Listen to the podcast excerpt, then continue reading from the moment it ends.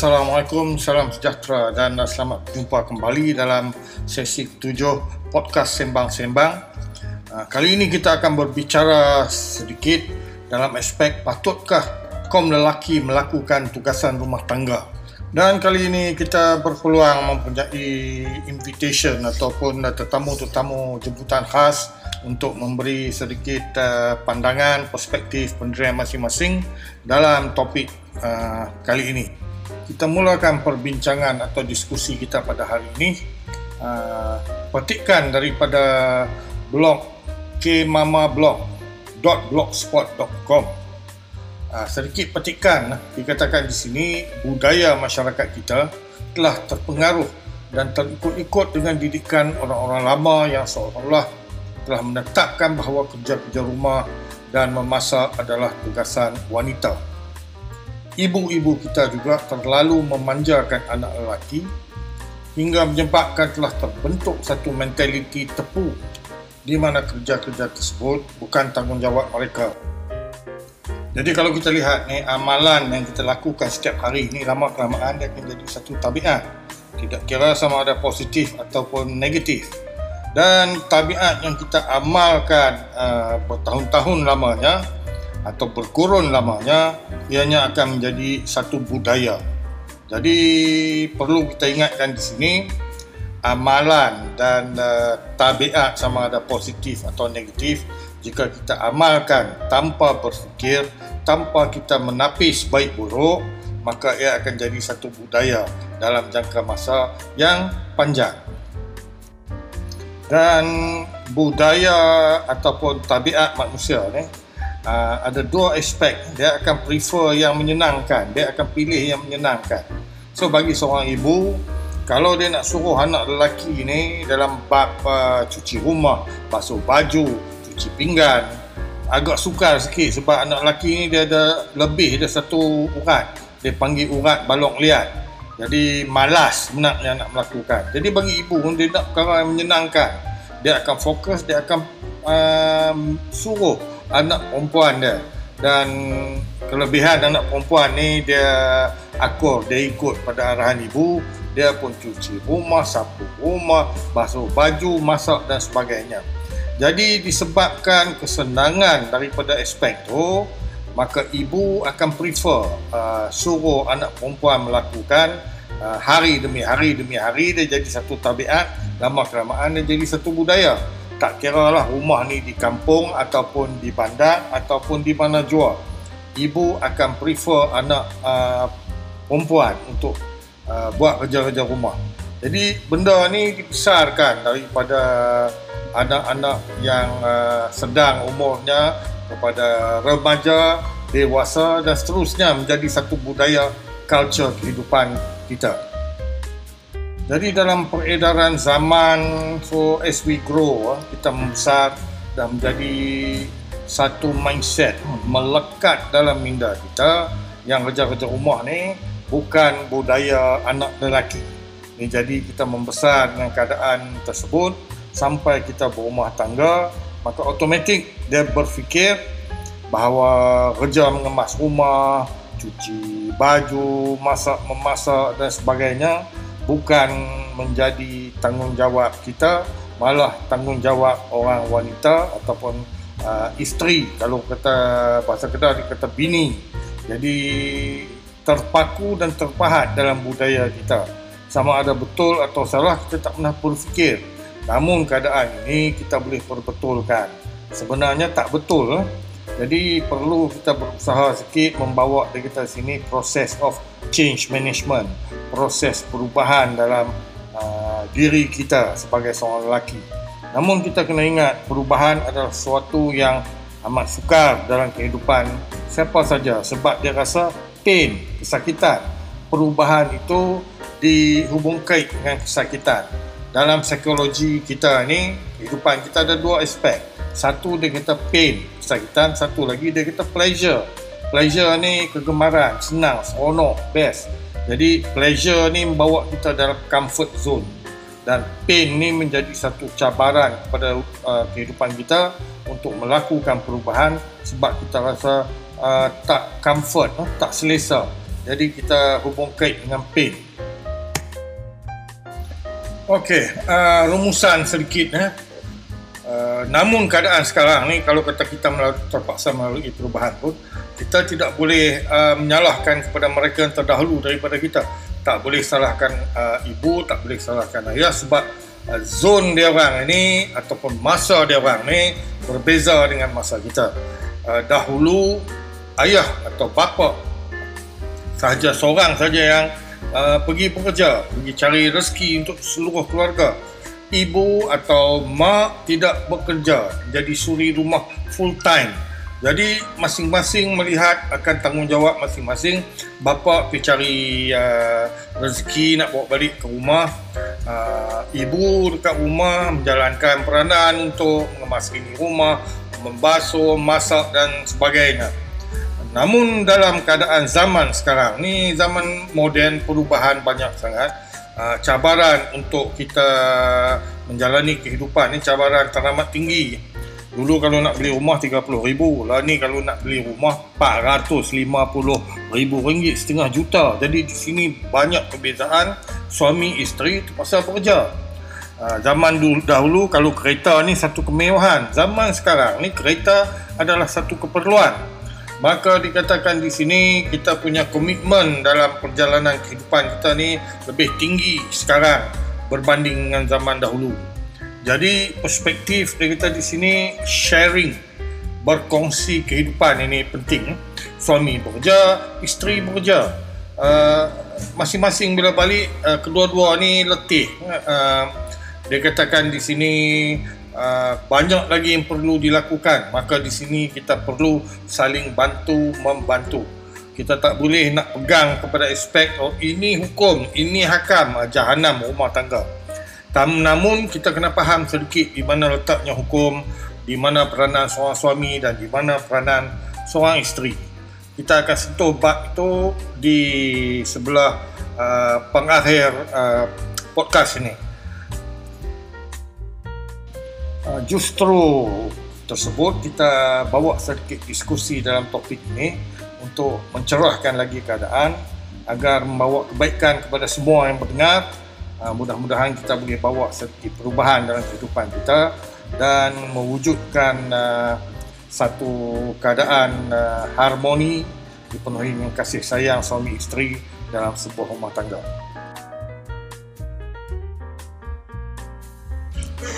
Marilah kita mengambil sedikit ruang untuk dengar perspektif pandangan daripada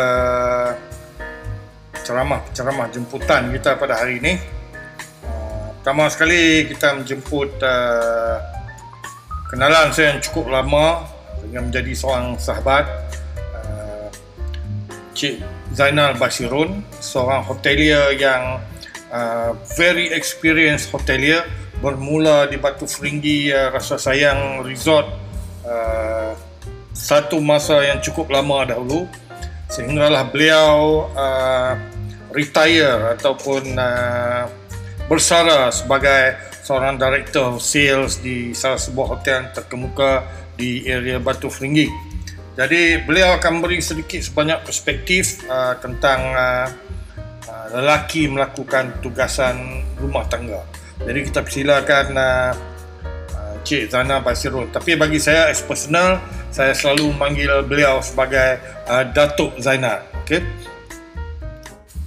Kita persilakan. Assalamualaikum Pak Nun.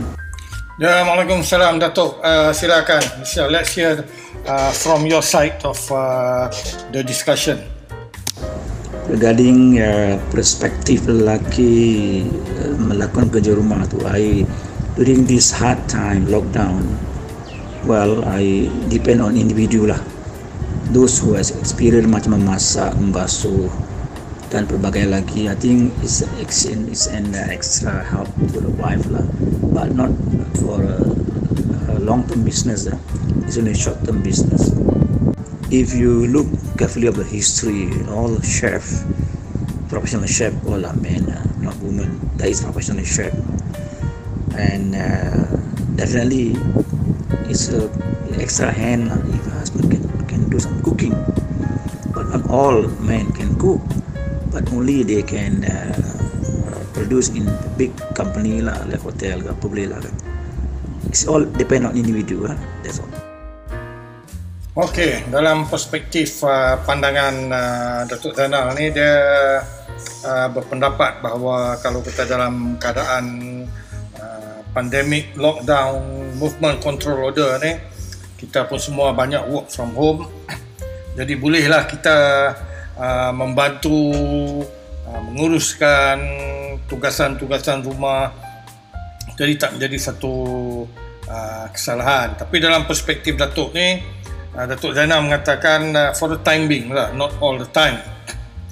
Namun kalau bagi pendapat saya, kalau boleh tolong masa MCO, masa lockdown ni, kalau kita dah mula balik norma kehidupan baru ni, that means dah boleh balik bekerja, boleh lockdown, MCO has been lifted up semua ni, apa salahnya kalau kita continue balik pada bekerja, lepas kita rest sekejap, pakena kopi secawan, then kalau dah okey dah sikit, kita bantu-bantulah. Kalau kita kat dapur tu, kalau boleh tolong potong-potong bawang dan sebagainya. But if you can cook, why not? Okay, sedikit perspektif tentang on my side. Selama ni saya tak boleh, I don't know how to cook actually. So most of the time isteri saya yang masak. Kalau malas, kami mamak lah jawabnya. Tapi semenjak bila lockdown ni, I have to find something to do. Saya kena cari sesuatu untuk memenuhi masa saya. Kalau tidak, gila jadinya kalau duduk di rumah. Dah berapa lama dah kita di lockdown ni. So saya buat keputusan, saya kata I'm going to learn to cook. Saya nak belajar memasak masakan-masakan yang saya suka makan, western dishes, bubur, agar-agar dan banyak lagi dah. So saya mula belajar masak sewaktu bulan puasa last year, and sekarang ni dah nak masuk 2 tahun. I believe I become so good at cooking. Saya dah sharpen the skill. Jadi bagi saya, kita teruskan saja. Kalau tidak, hilanglah balik dia punya kemahiran, skill tu akan just disappear. So sekarang ni kita dengar pula daripada perspektif jemputan seterusnya. Panel seterusnya adalah sahabat saya daripada bangku sekolah lagi. Beliau bagi saya lah, perspektif saya melihat kepada beliau sebagai seorang wira negara. Boleh kata most of his lifetime dia devoted kehidupan dia kepada memberi khidmat bakti kepada negara, bekas tentera, dan sekarang ni beliau juga adalah seorang ahli perniagaan, entrepreneur kecil-kecilan. Namun bila dalam keadaan lockdown semuanya terpaksa berhenti, dan beliau ni dia pembalu sikit. Dia kata kalau boleh dia nak low profile, tapi saya push juga minta beliau memberi sedikit pendapat, pandangan, because bagi saya sahabat saya ni memang pemikiran dia bernas. He has a lot of idea, cuma kadang-kadang he prefer to be low profile. Okay? Dan jemputan kedua sekarang ni adalah Cik Aman, asal orang Kedah juga, daripada Pendang, tapi sekarang ni bermastautin di Kuala Lumpur, jadi orang bandar. Jadi kita dengar sedikit perspektif beliau tentang peranan lelaki ni. Patutkah lelaki melakukan tugasan rumah tangga? Dipersilakan. Pada pendapat saya, subjek lelaki membuat kerja rumah tu it depend on the couple or the family itself. Kalau tanya saya ni, tugas hakiki memasak, menjaga rumah, menjaga anak tetap ada tanggungjawab utama isteri. Tapi kita suami wajar juga membantu apabila ada masa, terutama over the weekend atau malam hari. Sebab siang hari mungkin lelaki berada di luar rumah bekerja. That's why I cakap depend. Ada juga yang lelaki work from home atau orang yang dah pencen banyak masa di rumah. Kalau dia berminat masak, dia boleh membantu atau take over wife-nya sebab wife-nya keluar kerja. Jadi depend on the situation. Tak semestinya tak boleh, tapi tertakluk pada availability masa seorang lelaki itu. Sebab kalau ikut agama pun suami makan air tangan isteri, tetapi di sebaliknya pun boleh berlaku, isteri makan air tangan suami. As long as the life is comfortable, the cooperation is there, sama-sama tolong menolong. So at the end of the day, life tu lebih harmoni. Masak, boleh berbincang menu-menu dan sebagainya. Begitu juga jaga rumah. Kalau depends on the wife alone, kalau wife tu bekerja mungkin dia penat, so suami boleh tolong, tapi tidaklah menjadi 100% tugas suami. Ia bergantung kepada availability dan keharmonian sesebuah keluarga tersebut. Assalamualaikum. Waalaikumsalam. Itulah tuan-tuan dan puan-puan perspektif pandangan daripada sahabat saya Cik Aman Said, dan beliau juga kadang-kadang ni saya dok perhati dalam Facebook beliau ni, dia rajin masak. Bila petang ni dia buat cucung udang dan sebagainya. Jadi part of inspiration nak masak ni kadang saya terikut daripada posting beliau dalam Facebook ni tentang memasak. Actually masak ni adalah satu skill, satu kemahiran, dan kalau kata kita amalkan tabiat untuk memasak ni, dia tak hilang, dia akan lekat pada diri kita wherever we go. Tak susah sebab kita boleh memasak, kita tak bergantung. Terutama kalau kita pergi ke Europe ataupun even Asian countries ni, banyak keadaan yang makanan yang tidak halal. Jadi di situ akan timbul masalah. Kita tidak akan tahu betapa susahnya nak mencari makan halal luar daripada negara Malaysia ni. Malaysia ni tutup mata, tibai apa saja pun lah 80-90% itu halal. Jadi di negara luar 20% itu halal, yang lain semua tak halal. Jadi kalau kita ada kemahiran memasak ni, alhamdulillah. Cuma kadang-kadang bagi saya konsep saya, sendiri masak, sendiri makan. Jadi kita boleh pick up menu-menu yang berbeza dan sebagainya. Jadi kita dengar pula jemputan seterusnya. Yang ni juga sahabat saya. Dulu asalnya seorang kenalan mengikuti program saya, sehinggalah beliau begitu percaya dalam kehidupan. Mantan atau bekas Vice President Malaysia Building Society Berhad, Dato' Azman. Tapi bagi saya sebab kenalan begitu lama, saya panggil dia Man saja. Saya jemput juga beliau untuk memberi pandangan patutkah lelaki melakukan tugasan rumah tangga. So we make way sekarang ni, kita beri ruang kepada pendapat pandangan daripada Dato' Azman. Hari ini saya telah dipelawa untuk membicarakan tentang tugas rumah tangga. Sama ada tugas rumah tangga ini adalah hak hakiki bagi seorang isteri ataupun harus dikongsi bersama suami isteri. Tugas rumah tangga sebenarnya bukanlah tugas yang mudah, dari menguruskan kebersihan rumah, menguruskan masakan, menguruskan anak-anak. Kalau diambil kira tugas ni satu hari, memang agak rumit dan meletihkan.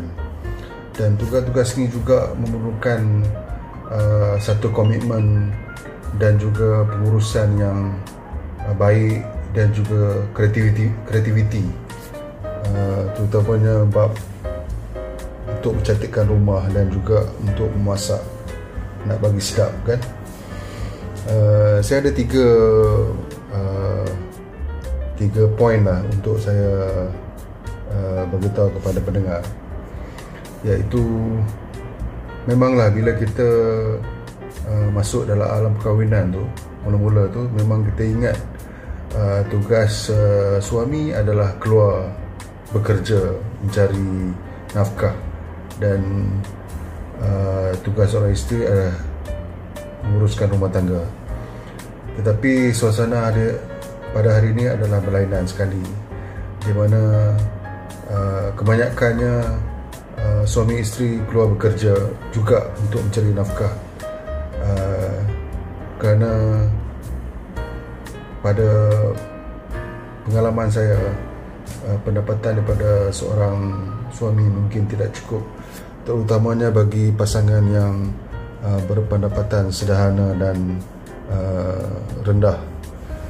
Mungkin tidak menjadi satu beban sangat kepada pasangan yang berpendapatan tinggi, tapi untuk pasangan yang sederhana dan rendah memanglah adalah satu tanggungjawab untuk menguruskan rumah tangga ni bersama-sama. Malah untuk yang berpendapatan tinggi juga, saya rasa perlu ada persefahaman untuk mengurus rumah tangga bersama-sama. Bab kata patah Melayu, berat sama dipikul, ringan sama dijenjing. Kalau kita nak harap seorang isteri saja mengurus dan kita sambil sambil duduk balik kerja, sambil duduk di sofa tengok TV, saya rasa itu tidaklah begitu baik dalam menjadi orang kata dalam menunjukkan sifat dan teladan ketua keluarga. Kalau kita mempunyai sifat kemanusiaan, sifat penyayang, sifat mengasihani, kita pasti akan terdetik di hati, takkanlah aku nak biarkan isteri aku mungkin setelah balik kerja kena buat lagi kerja-kerja di rumah sampai malam. Apa salahnya kalau kita sebagai suami tolong jenguk, apa-apa yang boleh dibantu untuk menguruskan rumah tangga bersama-sama. Bagi pendapat saya, sebenarnya bila kita buat kerja bersama-sama, sebenarnya kita lebih belajar untuk memahami kehendak pasangan masing-masing. Pertama. Yang keduanya, kita sebenarnya belajar untuk persediaan hari tua. Pada hari tua nanti, anak-anak dah besar, dah berkahwin, mungkin duduk lebih jauh daripada kita. Yang tinggal pada hari tua nanti cuma suami isteri saja. Bila umur dah meningkat naik, terutamanya dah lebih 50-an, anak-anak pun dah besar, dah berkahwin dan duduk jauh daripada kita. Kadang-kadang tu bila isteri demam ke, pening kepala ke, tak boleh nak buat. Jadi mestilah kita kena ambil alih, take over. Jadi bila kita pergi dapur, tak tahu apa nak buat. Sebab apa? Tak pernah belajar dulu, tak pernah buat bersama-sama. Jadi inilah yang saya tekankan, yang kita perlu buat bersama-sama dan belajar benda tu. Sebenarnya taklah sukar sangat untuk belajar. Yang penting kita ada sifat kemanusiaan macam cakap tadi, sifat penyayang dan sifat pengasihani tu. Kalau kita ada sifat-sifat ni, insya-Allah kita boleh belajar bersama-sama dan bagi komitmen bersama-sama untuk mengurus rumah tangga, dan rumah tangga pun rasanya lebih bahagia. Saya rasa itu saja pendapat saya secara ringkas untuk topik ni. Sehingga berjumpa lagi di masa akan datang. Wassalamualaikum warahmatullahi wabarakatuh.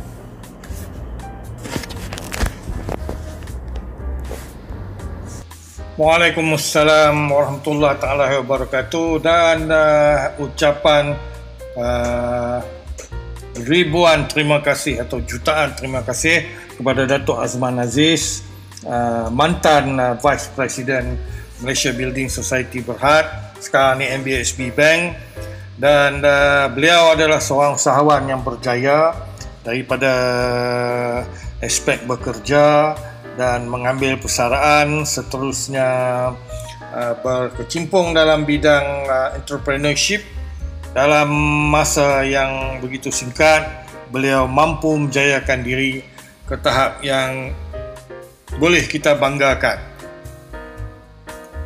Jadi kita harap untuk di masa-masa depan ni masih lagi kita boleh invite ataupun jemput beliau untuk bersama dalam podcast Sembang-Sembang kita ni.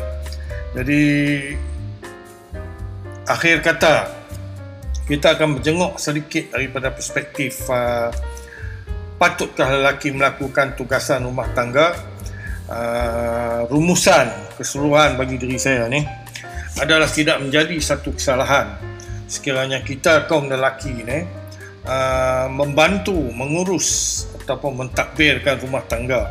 Sebab bagi pandangan saya, kalau kita tak boleh mengurus, if we cannot manage our own self, our own house, kalau kita tak boleh mengurus diri kita, rumah tangga kita, you can never manage a big organisation. Kita tak akan dapat mengurus organisasi yang besar. Kita di sini, good life begins at home. Kehidupan yang baik, kehidupan yang harmoni bermula di rumah dan kemudian kita bawa ke dalam organisasi. Tetapi kalau dalam rumah tangga pun camping, tunggang langgang, bagaimana kita nak mengharmonikan organisasi di tempat kerja kita?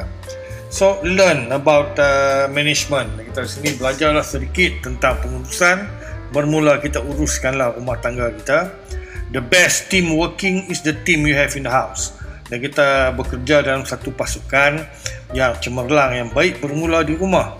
Kalau kita lihat daripada aspek keagamaan, banyak juga dikata di sini pandangan-pandangan, pendapat-pendapat ulama yang selalunya menjurus kepada hukum hakam yang mengatakan adalah menjadi tanggungjawab suami untuk kita menguruskan rumah tangga. Sebab isteri kita ni bukanlah khadam ataupun hamba abdi. Jadi perspektif bagi diri saya, help each other to help ourselves. Kita bantu sesama sendiri untuk membantu diri kita, untuk kita mendapat keselesaan di rumah, untuk kita mendapat kebahagiaan di rumah. Jangan berkira kerja di rumah. Kadang-kadang isteri letih, tak sempat nak serika baju, why not kita sama ada kita serika ataupun kita steam, kalau ada steamer kat rumah tu, baju-baju sendiri, t-shirt, kerja 30 minit saja atau sejam saja siap dah lah untuk kita nak pakai seminggu. Jadi what is the fuss about? Kenapa kita nak berkira sangat? Dan bagi saya lah nasihat, kalau dalam rumah tangga kita mencari kesilapan, maka akan jumpalah kesilapan berlambak. Majlis bandaran pun tak larat nak angkut kesilapan tu. Kita pun ada salah, pihak yang satu lagi pun ada salah. Namun kalau kita fokus mencari kebaikan kita di sini, maka rumah tangga akan jadi lebih baik. Sama jugalah kalau kita di dalam sebuah pejabat, kita jangan sekali-kali jadi polis dalam organisasi. Sebab kalau kita mencari kesilapan, anda akan jumpa kesilapan. Cari kebaikan. Jika ada kelemahan, maka berusahalah untuk memperbaikinya. Jadi kadang-kadang bagi isteri atau anak-anak, kita juga mesti mempunyai minda terbuka kepada teguran, kepada pandangan untuk kita memperbaiki perjalanan rumah tangga kita. Janganlah sampai satu tahap bila kita pula dah mula berumah tangga, kemudian baru kita sedar, dulu aku buat silap. Masa tu dah terlambat nak fikir sebab kesilapan memang dah berlaku. Jadi setakat inilah perspektif perjalanan podcast kita pada hari ini. Panjang 29 minit lebih, nak masuk 30 minit. Jadi harapan saya agar kita dapat memperolehi perspektif pandangan yang bernas untuk kita memperbaiki, membawa perubahan ke dalam kehidupan kita yang lebih harmoni. So di sini, sehingga kita berjumpa lagi dalam podcast Sembang-Sembang. Be safe, okay, take care. Wassalamualaikum warahmatullahi wabarakatuh.